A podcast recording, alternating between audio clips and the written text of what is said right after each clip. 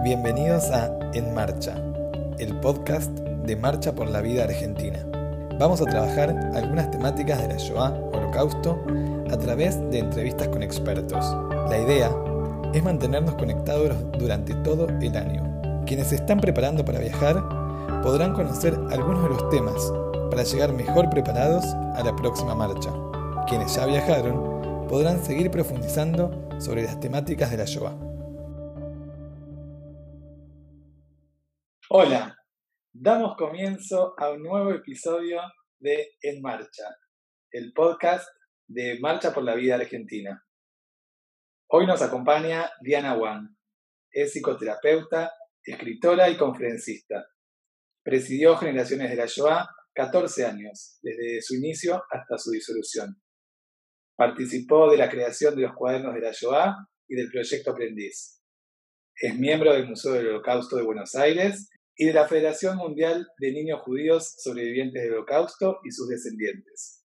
Miembro del equipo organizador de TDX Río de la Plata y expositora en Vistas Argentina. Se define a sí misma como emprendedora de la memoria.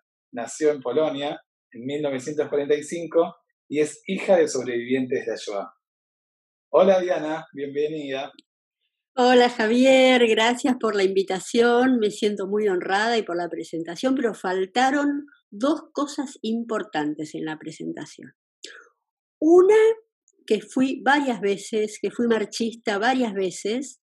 Mi primera marcha por la vida fue uf, hace 25 años, en 1995 cuando todavía no eran muy conocidas. ¿Sabes cuántas personas era, estábamos en el grupo ese, de ese año, el grupo argentino? ¿Cuántos? Trece. Éramos trece personas. Eh, eh, y, estábamos junto con otras, con otras delegaciones de otros países, porque no, no entraba un micro para nosotros, entonces lo compartíamos con otro, con mexicanos, con panameños, eh, que también eran poquitos. Después tuve, tuve la, la, fortuna de estar varias veces acompañando a, acompañando a, a las delegaciones argentinas, eh, cambiándome en un, en un, micro, en otro micro, con otro en este lugar, en otro lugar, así que bueno, eh, soy, soy una fan de, de, marcha. Y la segunda cosa es que soy madre y abuela, que falta eso que es muy importante. Eh, muy importante. Que tengo hijos, que tengo nueve nietos, y algunos de mis nietos tienen la edad de los marchistas, así que cuando los acompaño me siento un poco la, la abuelita postiza. Eso. Ya que hablaste de, de los hijos y de los nietos, me gustaría preguntarte desde lo personal, pero quizás también desde tu, desde tu profesión, ¿qué marcas quedan en, en los hijos, en los descendientes de los sobrevivientes de la Shoah? Eh, mira, es muy difícil de generalizar. Eh, marcas quedan definitivamente, pero todo depende de cómo fue manejado y procesado por los sobrevivientes, por los hijos, para que para ver cómo llega a los nietos. Eh, llega indefectiblemente. Eh, algunos lo, lo, asumen de manera activa y otros lo dejan ahí como encapsuladito, viste, en un, en un rinconcito esperando que en algún momento madure y explote. Y madura y explota. Y en algún momento te cae la ficha. Y me decís, upa, upa, mi mamá es hija de o mi papá y mis abuelos, mi abuelo tal y mi abuela cual, y se te empieza a despertar el bichito de la curiosidad y de las ganas de saber. Eh, y, bueno, y te conectás con, con ese pasado de todos y te sentís, no siempre, pero a veces te sentís responsable y sentís que tenés la misión y la obligación de que algo cambie en el mundo para que esto no pase de nuevo, porque ha seguido pasando. Entonces es nuestra obligación moral eh, y, los, y los que estamos atravesados por esta historia, los que estamos, como dijiste vos, marcados por esta historia, nos sentimos un poco más responsables que los demás, porque sabemos lo que puede pasar. Y te quiero hacer una pregunta más, también desde lo personal. ¿Qué significa para vos volver a Polonia?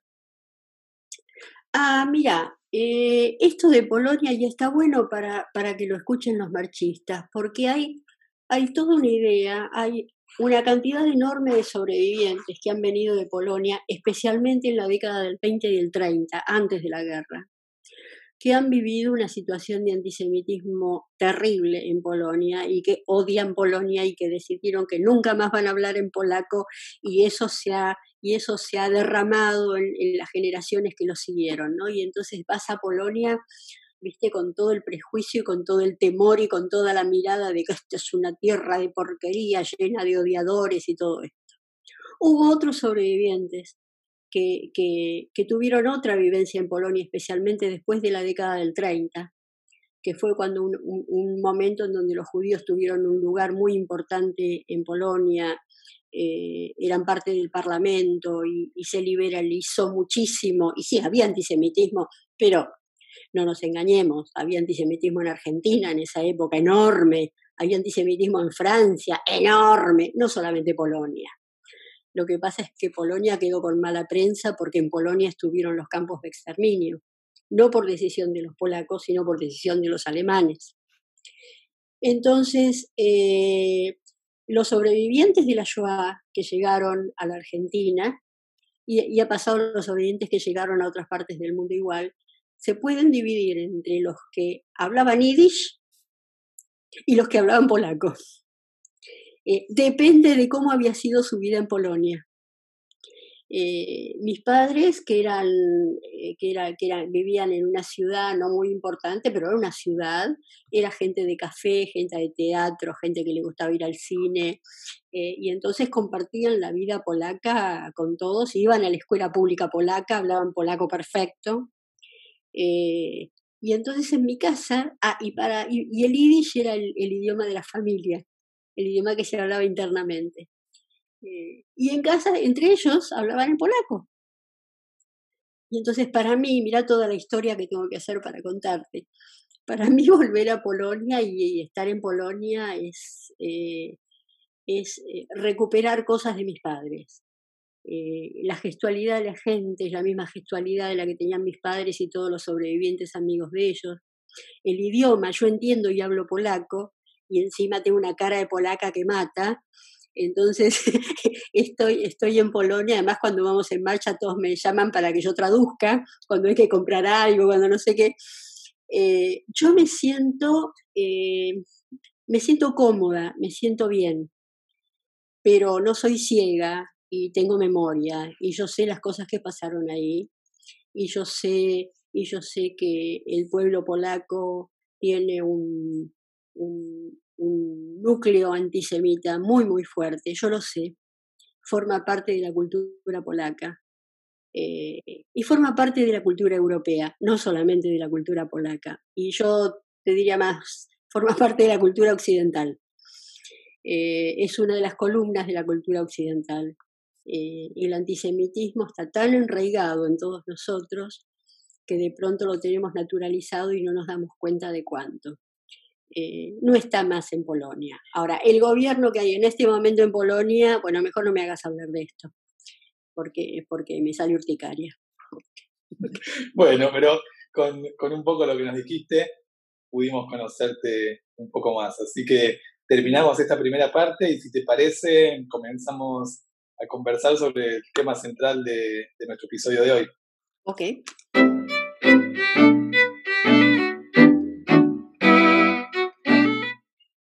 En el último episodio abordamos las políticas antijudías desde el ascenso del nazismo hasta aproximadamente inicios de 1938. ¿Qué te parece? ¿Qué cambió ese año? ¿Por qué, por qué lo consideramos un punto de inflexión? Y mira, eh, ese año pasó una cosa terrible.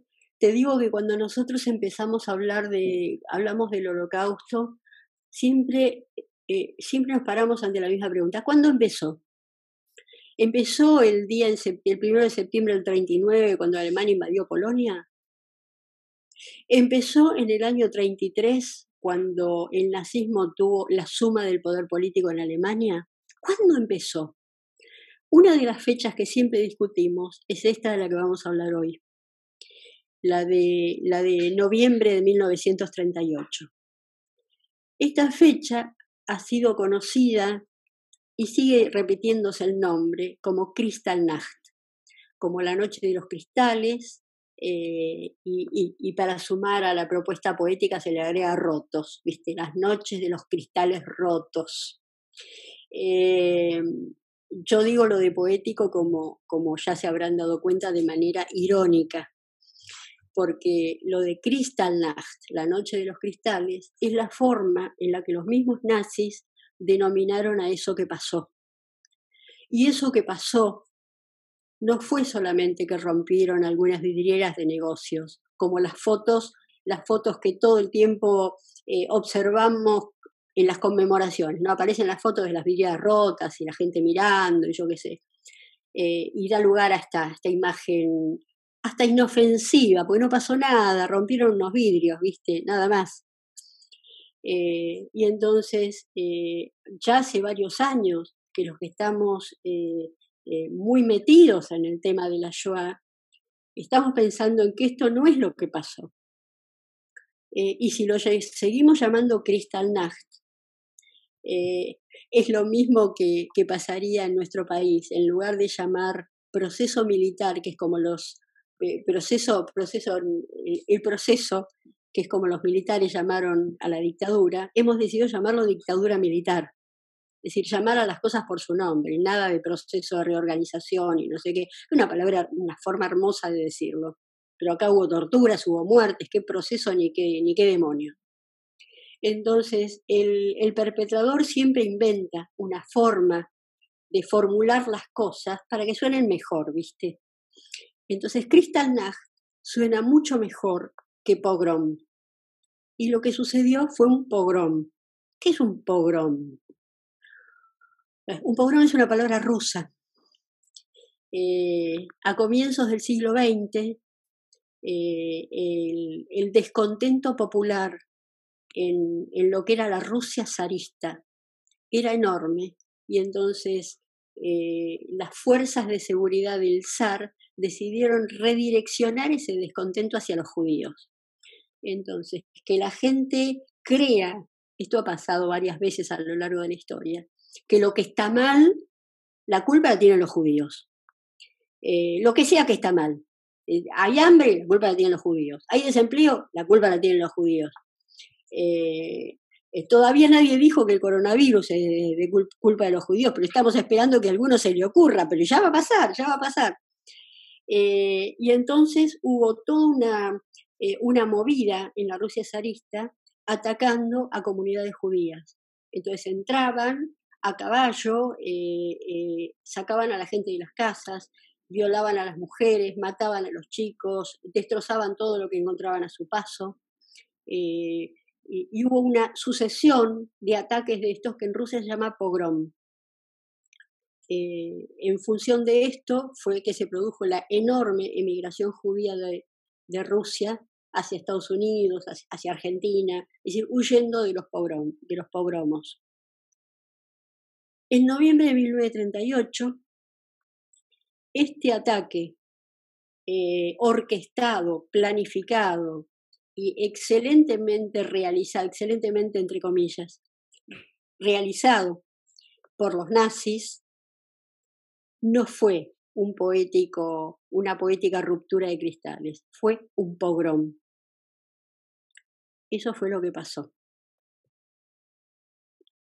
Antes de, de quizás eh, hablar de, ese día y, las consecuencias, quizás también podemos volver el tiempo y, ponerlo también en el, contexto, ¿no? Veníamos diciendo en el, capítulo anterior que se daban una serie de, medidas antijudías, de, de legislación antijudía, y de repente algo pasa, ¿no? Algo desencadena o por lo menos algo justifica, entre comillas, eh, la decisión del gobierno nazi de llevar a cabo este pogrom de manera organizada. Ok, eh, ah, tiene, eh, se, se, sigue discutiendo cuál es la razón por qué esto pasó. pero a mí de todas, las, de todas las hipótesis posibles, la que más me gusta es que querían probar qué pasaba, qué pasaba con la gente si el ataque a los judíos se hacía público. ¿Qué pasaba? Si en lugar de las restricciones que ya había, eh, comenzaban a haber ataques físicos, ¿no? Ataques de, destrucción de personas, de propiedades, de, deportaciones y, y todo esto. El pretexto, el pretexto lo tuvieron, estaban esperando un pretexto, porque todo eso estuvo muy organizado, porque explotó en Alemania y en Austria. Estaba muy, muy organizado. Eh, no puede suceder espontáneamente una cosa tan orquestada. Eh, el pretexto lo dio eh, el asesinato de, un oficial de la embajada alemania en París, hecho por un jovencito que se llama Herschel Greenspan, un, un, chico que estaba en Francia eh, y sus padres habían quedado en Alemania. Cuando él se enteró que sus padres habían sido deportados hacia Polonia, en un episodio horrible, porque Alemania los echaba a los judíos y Polonia no los dejaba entrar. Entonces la pobre gente, miles de personas se quedaban en una especie de tierra de nadie, sin alimentos, sin posibilidad de cuidarse y muriendo como moscas.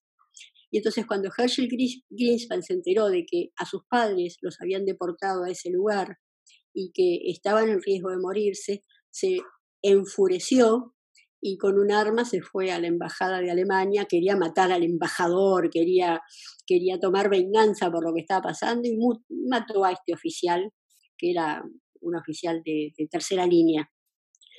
Este fue el pretexto, es decir, le disparó, no lo mató porque el tipo quedó herido, pero a, los pocos días se murió. En el momento en que se muere, toda Alemania y toda, y, toda Austria se levantan y se produce esto que conocemos como el pogrom de noviembre, en donde eh, hubo no solamente vidrieras rotas, sino que hubo deportaciones, se desató el terror, entraban en las casas, arrancaban a la gente de las camas, incendios de sinagogas, de escuelas, de, propiedades, robos, afanaban todo lo que podían, los humillaban, eh, los insultaban, un estallido de violencia impresionante. Se incendiaron más de 200 sinagogas. Casi 180 fueron totalmente destruidas destrozaron más de 8.000 negocios. ¿Escuchas los números que te digo? Que quedaron hechos escombros, hechos pedazos. Arrastraron y trasladaron a campos de concentración que ya existían, que ya existían para los opositores políticos del régimen nazi, a unos 20.000 judíos. Asesinaron a unos 100, que en comparación con los 6 millones de después uno dice, bueno, 100 es poco. Eh, 100 es poco como número, pero es mucho cuando es una persona por una persona, por una persona, por una persona. Fueron profanados los cementerios. Em, y entonces se quedaron pensando, esto fue como una especie de prueba mayúscula. Y los nazis, ¿qué aprendieron acá? Y esto, por eso a mí me gusta la hipótesis de la, del test, de la prueba. Eh, un grupo de ciudadanos alemanes estaba parado y, colaboró con esto. Otro grupo estaba como indiferente mirando lo que pasaba, sin atener, sin atinar a, hacer nada, ¿no? Porque no nos olvidemos que ya se vivía un estado de terror. Y, y si eras denunciado, bueno, te podía pasar cualquier cosa bajo el nazismo. Y otro grupo de alemanes, muy grande, le pareció horrible lo que pasó. Le pareció espantoso que esto, por más que yo odio a los judíos, por más que no me gustan los judíos, esto que está pasando, no, esto no puede pasar en un estado, en un estado occidental. Por otra parte, los representantes de la prensa extranjera vieron lo que pasó y lo dieron a publicidad, como miren lo que está pasando en Alemania. Con lo cual, los nazis aprendieron ahí y para siempre, que había que hacerlo todo en secreto.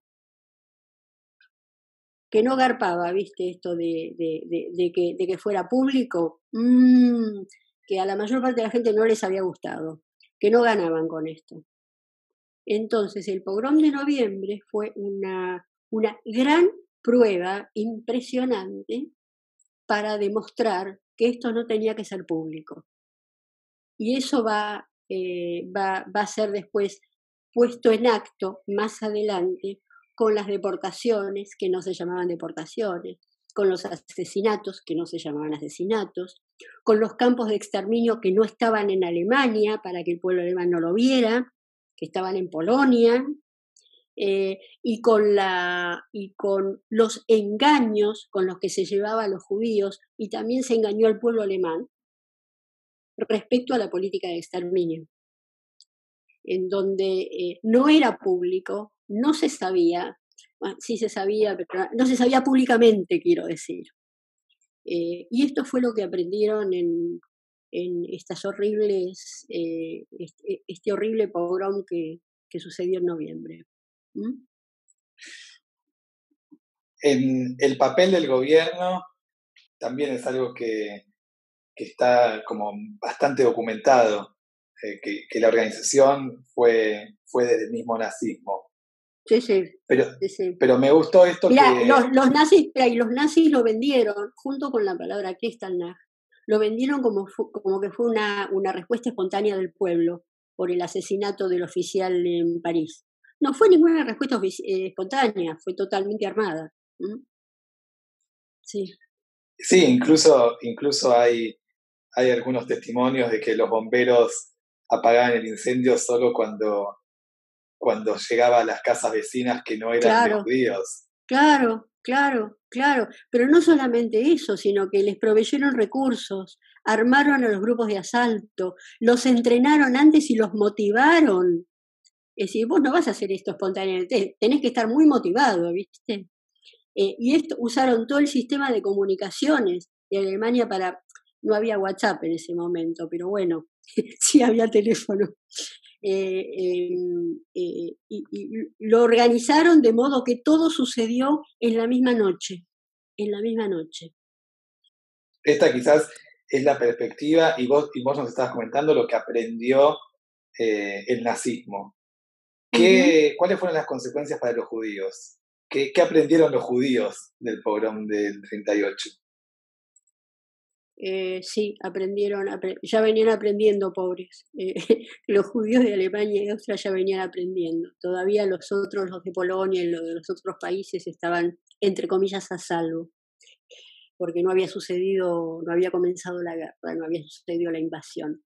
Eh, pero los judíos alemanes, primero, los austríacos ya estaban, ya, ya formaban parte del régimen alemán a partir de la anexión de Austria de marzo del 38.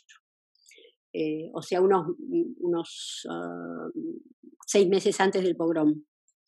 Por eso yo decía que el pogrom había sido en Austria y en Alemania, porque Austria ya formaba parte de la, de la gran Alemania.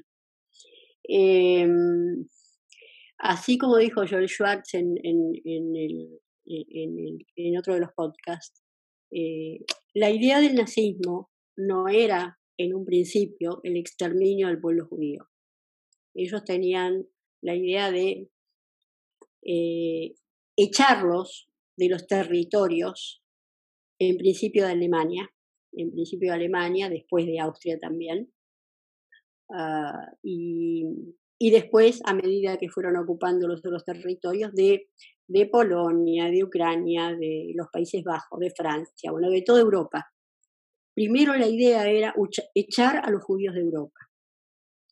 Y finalmente lo que triunfó fue la idea de irlos echando hacia el este de, Alemania, de Polonia, del centro de Europa, hacia el este, hacia lo que era la Unión Soviética.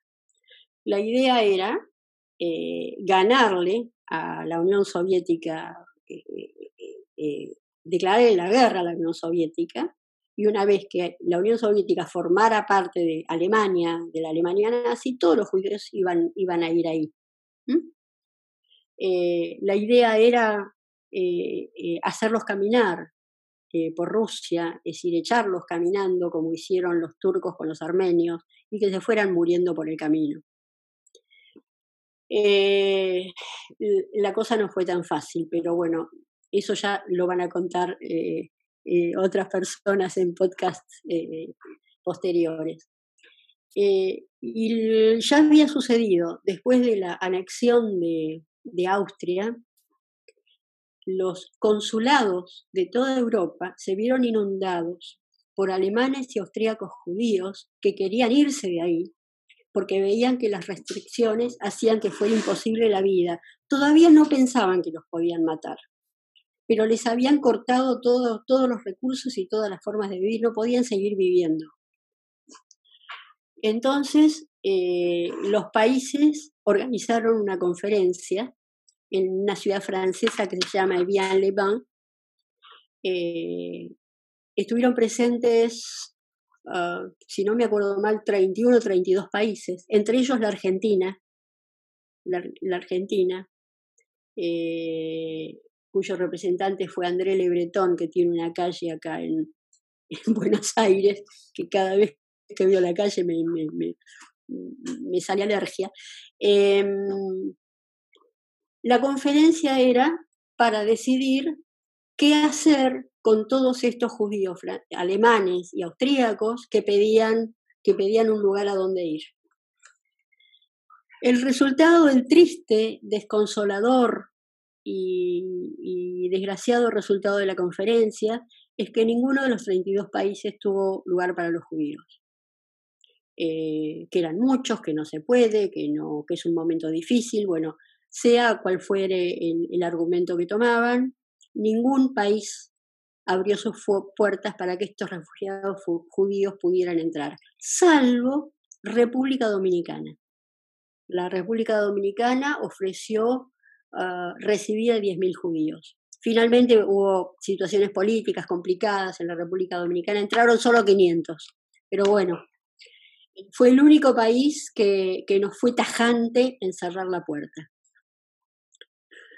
Estamos en el pogrom del 38 seis meses después de la anexión de Alemania, en julio había sido la conferencia de Vian, los judíos veían las puertas están cerradas en todas partes. Entonces, eh, imagínate que en el momento del pogrom en Alemania y en Austria fue como un punto final, ahora qué hacemos, cómo es esto, cómo seguir, eh, no tenemos a dónde ir.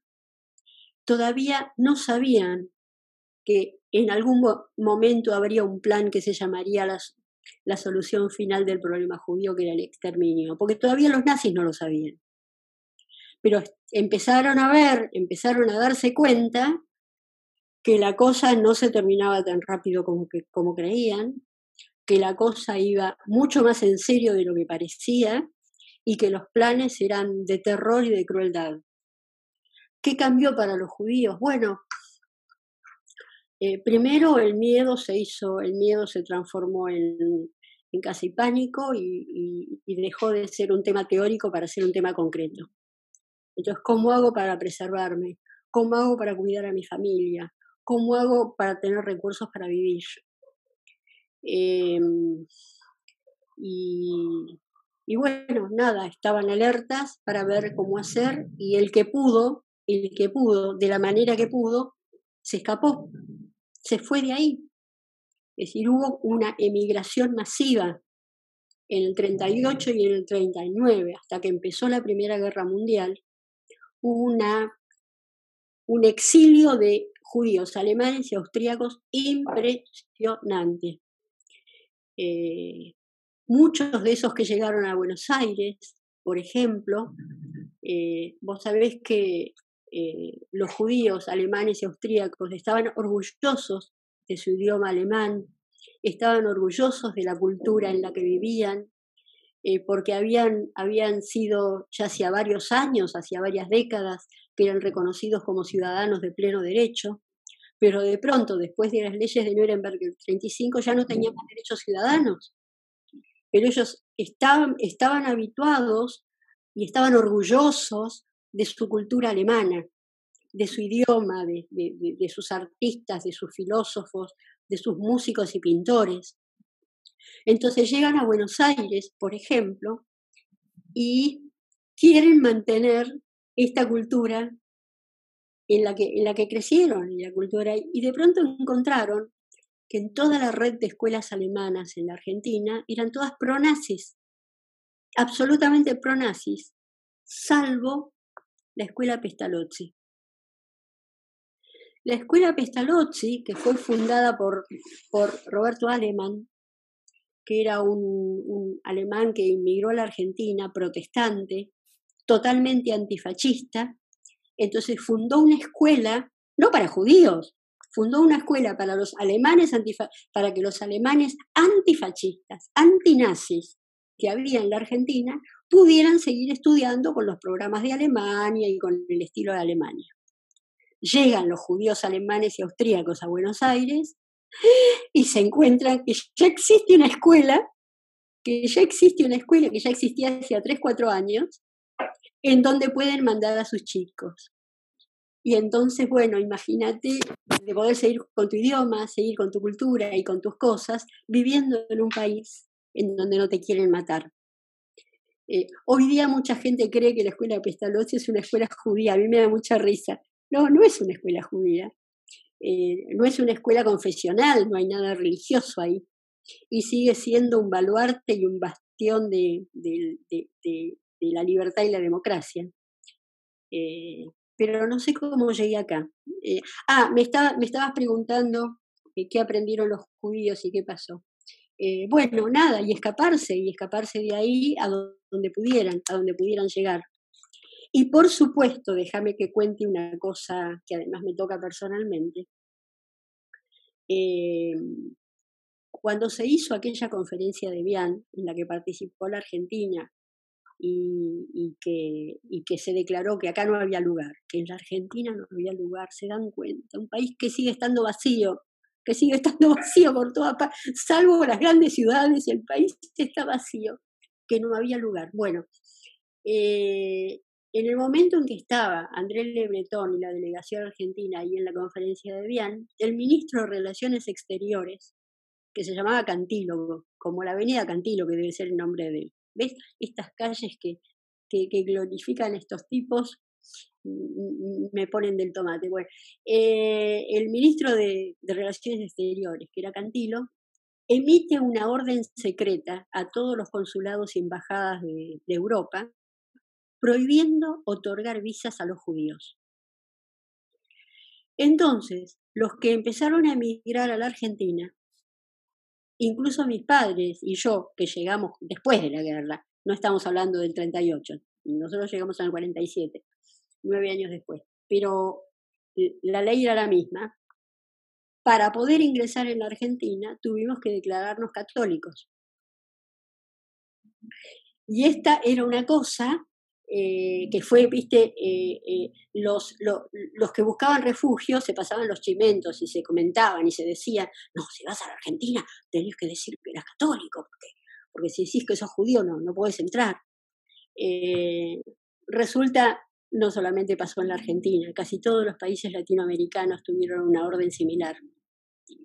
y a uno le sigue doliendo pensar qué triunfo, qué éxito ideológico tuvo el nazismo en todo, el mundo eh, en los años 30, que todos creían que el milagro alemán había sido una maravilla y que Hitler era poco menos que Dios. Eh, y yo sé que esto es muy difícil, es muy difícil de creer hoy día porque conocemos el diario del lunes, sabemos lo que pasó después, pero en aquel momento no se sabía y les parecía que era una maravilla este tipo que había levantado a un país que estaba en ruinas y mira, lo transformó en una potencia. Todavía no está la guerra, ¿eh? ¿eh? así que, bueno, esto es lo que hicieron los judíos. Los que pudieron, los que pudieron se fueron, pero pudieron pocos, porque había que tener mucho dinero, había que tener muchas conexiones y había que tener y había que tener poca esperanza los que tenían esperanza de que iba a cambiar, dijeron, bueno, nos quedamos y esperamos. Mira, había un sobreviviente que se llamaba Charles Papiernik, que ya no está más con nosotros, eh, que yo creo que vos, eh, Javier, lo conocías, lo conocías también. Eh, él decía, una vez me dijo, me pareció genial, una vez decía, mira, los optimistas nos quedamos y los pesimistas se fueron. ¿No? Los optimistas, los que creíamos que, que ya va a pasar, que esto es una locura, no, ya se va a terminar. Estos fueron los que fueron después las víctimas, ¿no?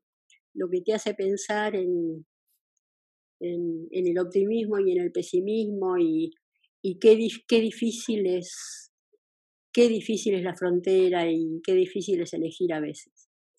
Mira dónde me fui. Ok. No, pero, pero, hermoso lo que dijiste y, esto de, de, a veces de escuchar a un sobreviviente para poder dimensionar lo que pasaba en ese momento, porque a veces, de nuevo, lo que vos decís es verdad, nosotros lo abordamos siempre conociendo el comienzo, el final, las consecuencias, la actualidad. Eh, claro. Como cuando la gente te dice, che, ¿y por qué no se fueron? Ah, qué pregunta genial, ¿viste? Esa, esa pregunta, Diani, tiene eh. una respuesta en un próximo episodio. Así que los que quieren saber por qué no se fueron, me callo van a tener que seguir escuchándonos. Eh, un poco para, para seguir la línea del pogrom del 38, después de, del pogrom, digamos, entre noviembre del 38 y septiembre del 39, el inicio de la Segunda Guerra Mundial, del conflicto bélico, la vida de los judíos se hizo difícil, casi imposible. Sí, sí, sí, sí, sí, se hizo totalmente, totalmente a mano. Eh, y quiero, quiero dejar claramente sentado, estamos hablando de Alemania y de Austria. Todavía Polonia no, porque normalmente se confunde. La cosa en Polonia empezó a complicarse cuando empezó la guerra, el 1 de septiembre del 39. Pero acá estamos hablando de Alemania y de Austria y, y de Checoslovaquia. Porque ya en, en el 39, a comienzo del 39, ya había sido ocupada gran parte de Checoslovaquia. Eh, así que estamos hablando de toda esa zona central. Austria, Alemania y parte de Checoslovaquia. Y la vida de los judíos, de verdad, eh, mira, eh, después del 39, quiero, decir, quiero recordar o mencionar, porque por ahí no lo saben, las cosas que fueron prohibidas a partir del 39. Para que tengan una idea del grado de restricción y de cómo la vida se había transformado en un pasillo angosto por el cual era difícil caminar. Eh, no se podía tener mascotas, no podías tener en tu casa mascotas, las tenías que entregar. Todos los que tenemos perros o gatos en casa, imaginémonos tener que desprendernos de, ese animal que seguramente era sacrificado, que lo mataban. Eh, no podíamos tener motos ni bicicletas. No, prohibición de tener radios para que los judíos quedaran aislados y no pudieran tener noticias del exterior y no pudieran, no pudieran saber lo que está pasando tampoco, tampoco en el propio país. Estaba prohibido tener máquinas de escribir. Máquina de escribir. Todo tipo de aparato eléctrico debía ser entregado por la fuerza. Las joyas, los objetos de valor, eso debía ser entregado eh, a riesgo de que si era descubierto que lo tenías en tu casa, eras detenido y torturado.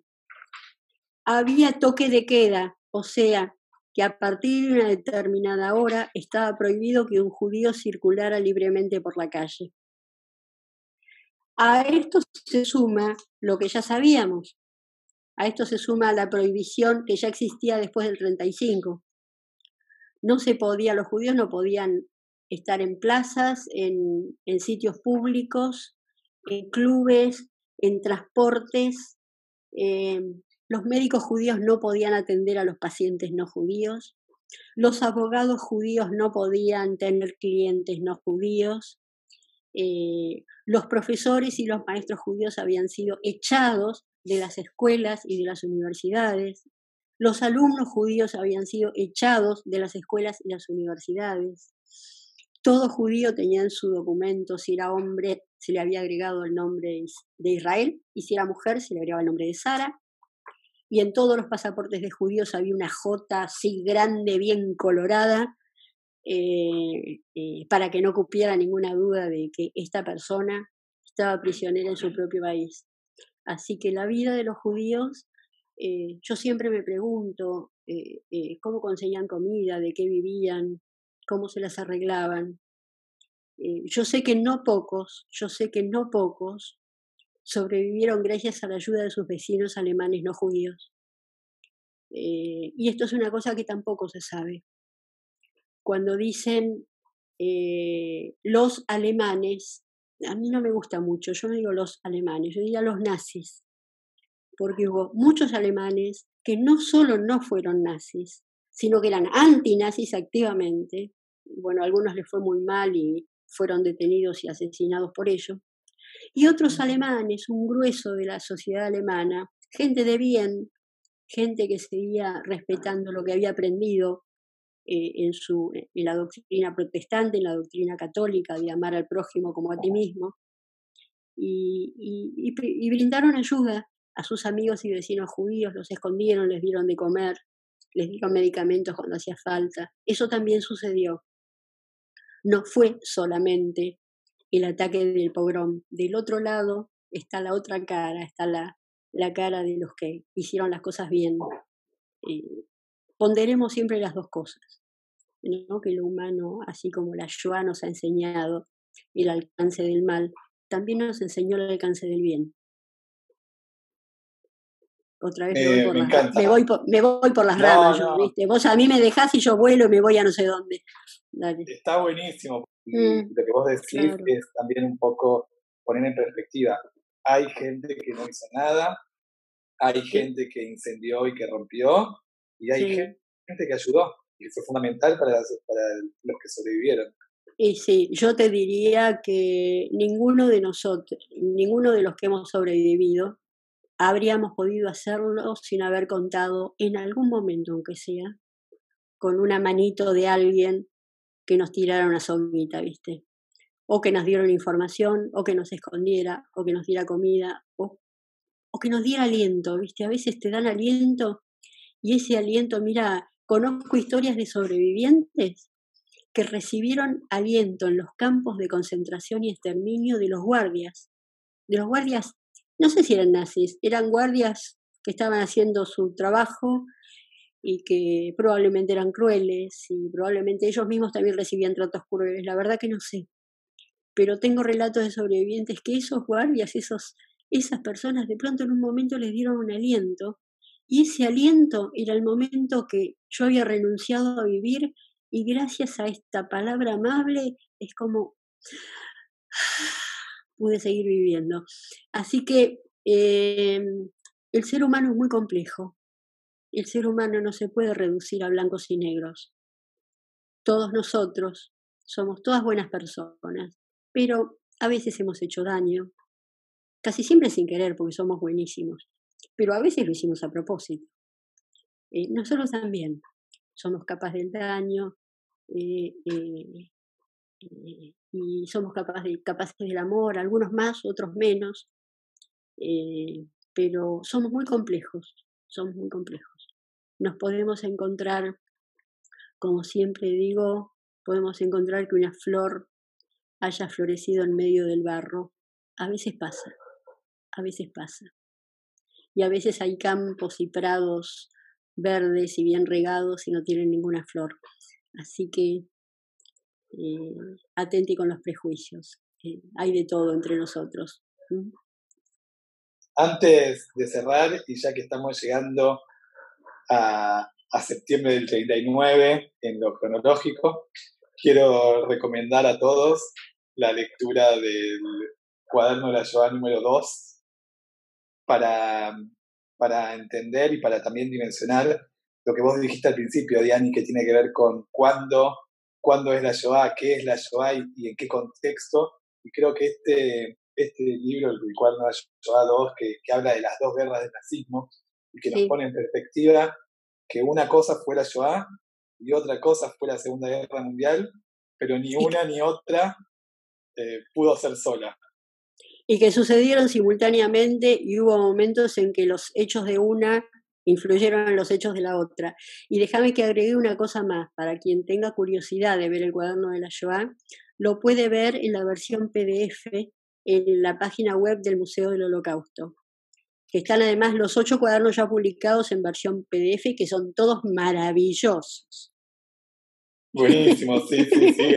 Me parece muy bien que, que pasemos el aviso para que, para que esté disponible. Como siempre, nosotros recomendamos películas, recomendamos libros, para que aquellos que tienen ganas de, seguir investigando sepan dónde pueden ir a buscar el material. Diani, muchísimas gracias por, tus aportes, por compartir con nosotros tus experiencias, tus conocimientos, los testimonios que, que fuiste recolectando en tantos, tantos años que, que estuviste abocada a la Shoah. Ok, ok, para mí es un placer y ojalá que, se pueda hacer la marcha el año que viene, porque este año ya no se pudo. Así que esperemos que el año que viene eh, seamos un poquitito mejores. Eh, a veces tengo dudas, pero a veces tengo esperanza, entonces no sé, estoy, estoy oscilando en que, en que tal vez aprendamos algo nosotros también ahora. ¿Mm? Gracias Diana Wang, espero que nos encontremos pronto. Aquí terminó otro episodio de En Marcha, el podcast de Marcha por la Vida Argentina. Nos encontramos la próxima semana.